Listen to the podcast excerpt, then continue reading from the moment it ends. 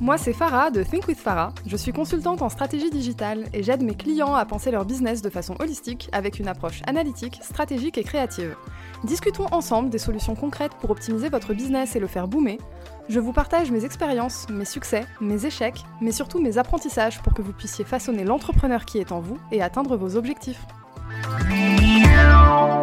Bienvenue dans un nouvel épisode de ton podcast Think with Farah. Aujourd'hui, j'aimerais te donner quelques astuces, petites mais très efficaces, pour calmer ton anxiété quand tu entreprends. Je ne parle pas ici d'une anxiété généralisée qui nécessite un traitement médicamenteux. Si jamais tu as l'impression de souffrir d'anxiété à un niveau profond et généralisé, je t'invite à aller consulter un ou une professionnelle du sujet pour te faire accompagner. Cela dit, même si tu ne souffres pas du trouble d'anxiété généralisée, il est normal d'avoir des pics d'anxiété lorsqu'on entreprend. Entreprendre, c'est quelque chose de stressant. Heureusement, il existe des petites astuces pour revenir à soi et réussir à accomplir ce qu'il faut accomplir sans se noyer dans le stress. Et j'en sais quelque chose, je suis de nature particulièrement stressée et je fais aussi un petit peu d'anxiété. Du coup, les astuces que je vais partager avec toi, ce sont des astuces que j'applique quotidiennement et qui sont particulièrement efficaces sur moi. Cela dit, petit disclaimer, ce ne sont pas des formules magiques, et parfois, le cerveau fait sa vie, et ça ne sert à rien de chercher à le contrôler comme s'il s'agissait d'un ordinateur. Tu ressens des émotions, positives, parfois moins positives, et c'est quelque chose de normal.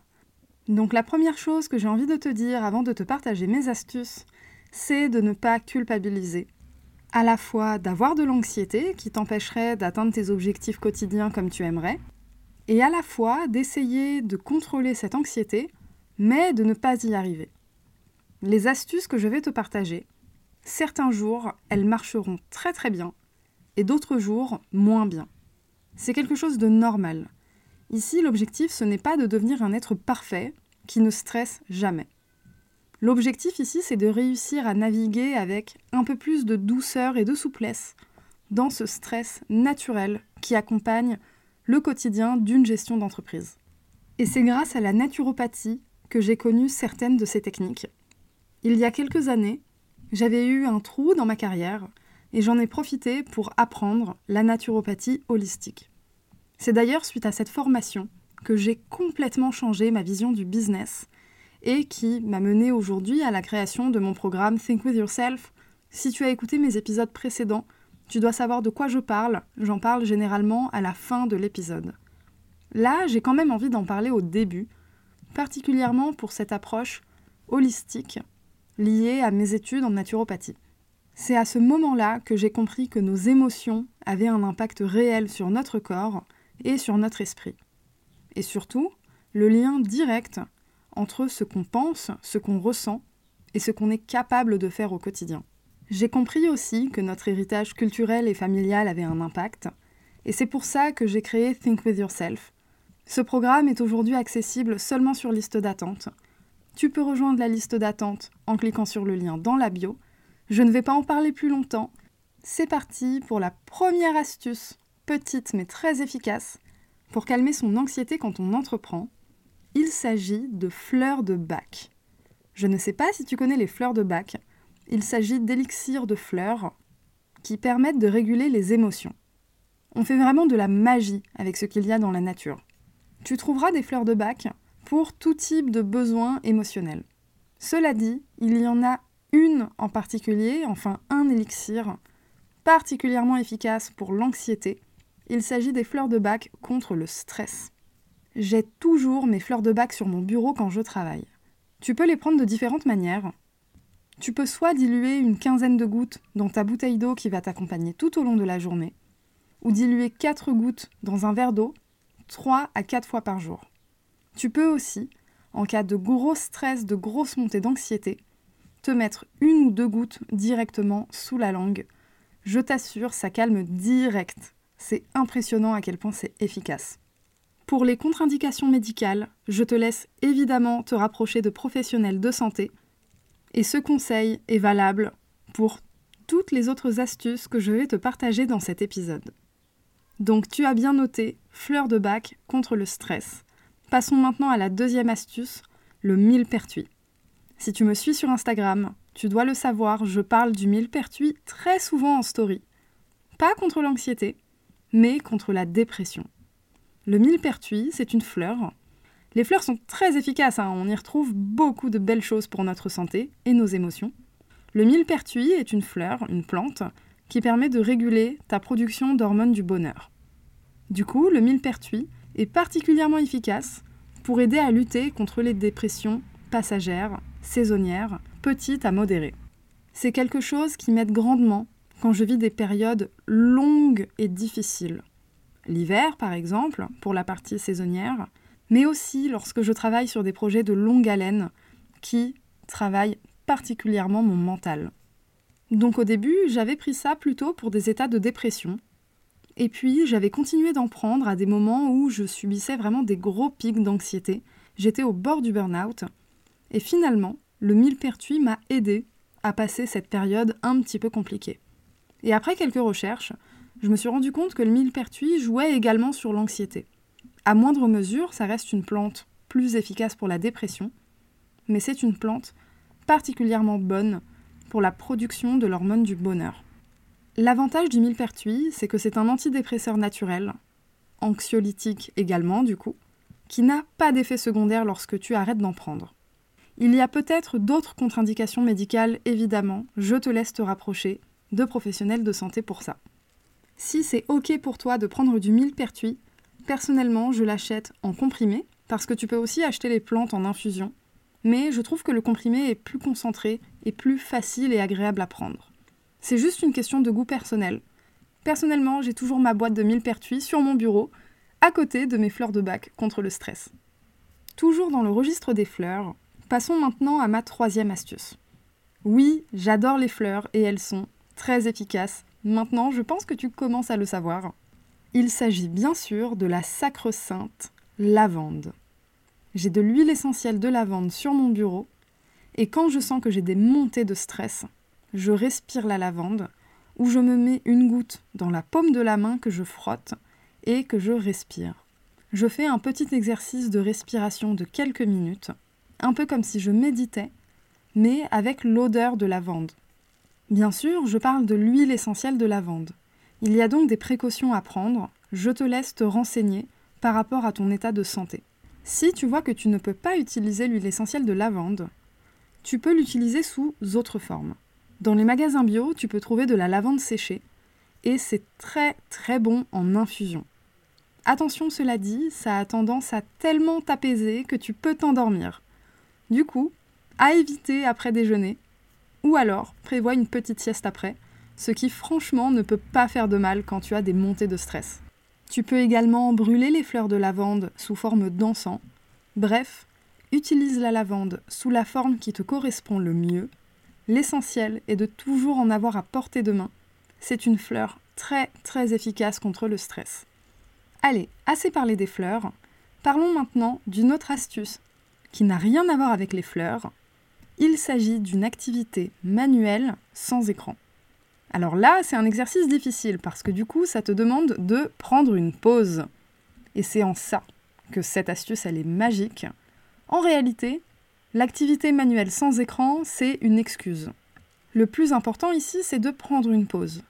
Le truc, c'est que quand tu as des pics d'anxiété comme ça, c'est très difficile de t'arrêter et tu peux avoir tendance à te jeter sur ton portable ou à aller scroller d'autres pages web en te disant Ok, je prends une pause, mais tu es toujours en contact de tes outils de travail. Ici, l'idée, c'est de prendre une vraie pause qui te permet de déconnecter. Faire une activité manuelle sans écran, c'est une manière de poser ton cerveau et d'avoir une attention focus sur une seule chose. Et là, ton cerveau ne peut pas partir dans tous les sens, car tes mains sont la continuité de ton cerveau. Je pense par exemple à cuisiner, faire le ménage, de la peinture, un puzzle, de la musique, toute forme d'activité qui ne nécessite pas d'écran. Et là, pour le coup, la magie d'entreprendre, c'est que tu peux gérer ton temps. Du coup, tu peux faire ces activités-là pour 5 minutes, 10 minutes, ou 5 heures si tu en as besoin, il n'y a pas de bon timing. Ce qui compte, c'est le timing dont tu as besoin, et ça te demande d'être à l'écoute de tes besoins. En ça, cette astuce, elle est un petit peu challengeante au début, mais si efficace quand tu prends le temps d'écouter tes besoins. Et pour le coup, tu n'as pas besoin d'attendre d'avoir des pics de stress ou d'anxiété pour appliquer cela.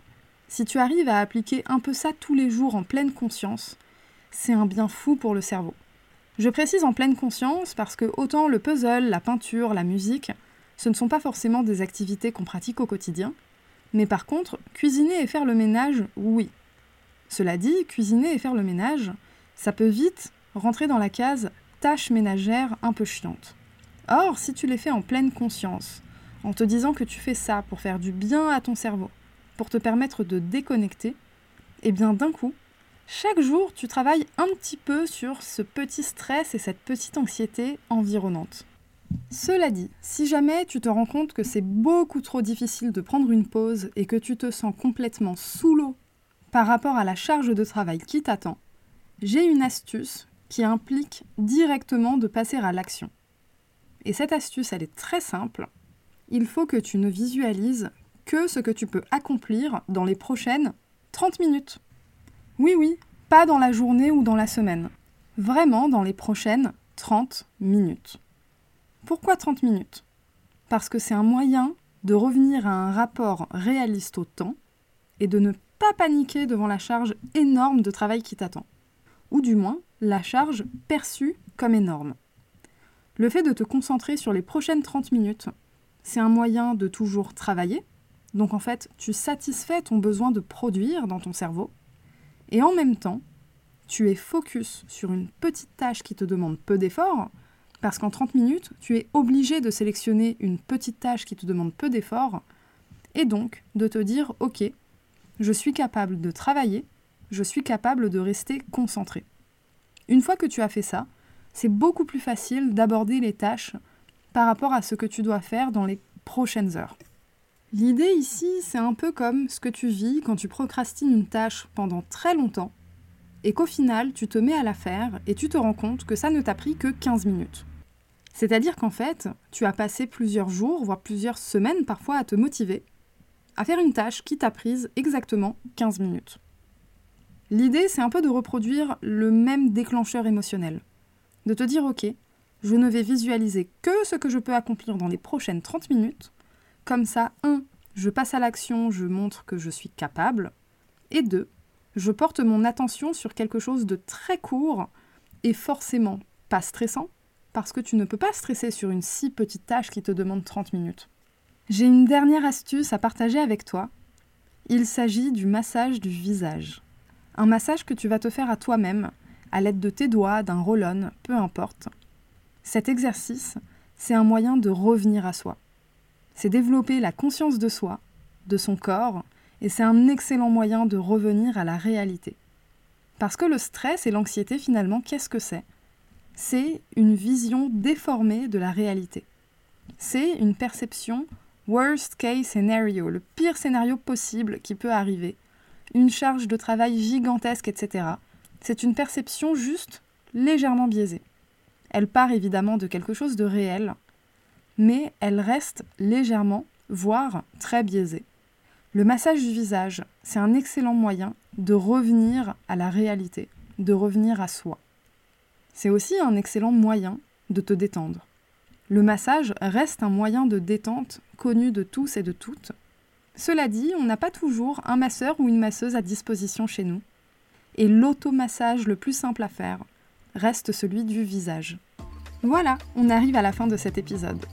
N'hésite pas à partager en commentaire sur Apple Podcast l'astuce que tu as trouvée la plus pertinente pour toi. Et si tu n'as pas d'iPhone pour mettre un commentaire sur Apple Podcast, tu peux évidemment m'écrire sur Instagram at thinkwithfarah. J'adore lire vos messages, ça me fait toujours très plaisir. Et si tu as trouvé cet épisode pertinent, tu peux aussi le partager à d'autres amis entrepreneurs qui souffrent de stress et d'anxiété. Peut-être que cet épisode leur sera aussi utile. Merci pour ton écoute et je te dis à la semaine prochaine.